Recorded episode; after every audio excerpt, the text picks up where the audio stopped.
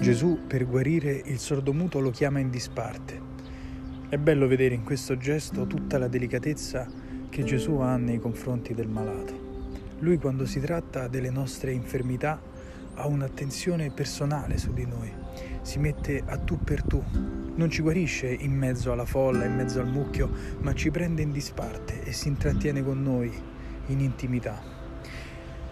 È una conversazione che si svolge indisturbata, lontano dalla confusione, in un dialogo privato. E lui guarisce il sordomuto e guarisce anche noi pronunciando questa parola.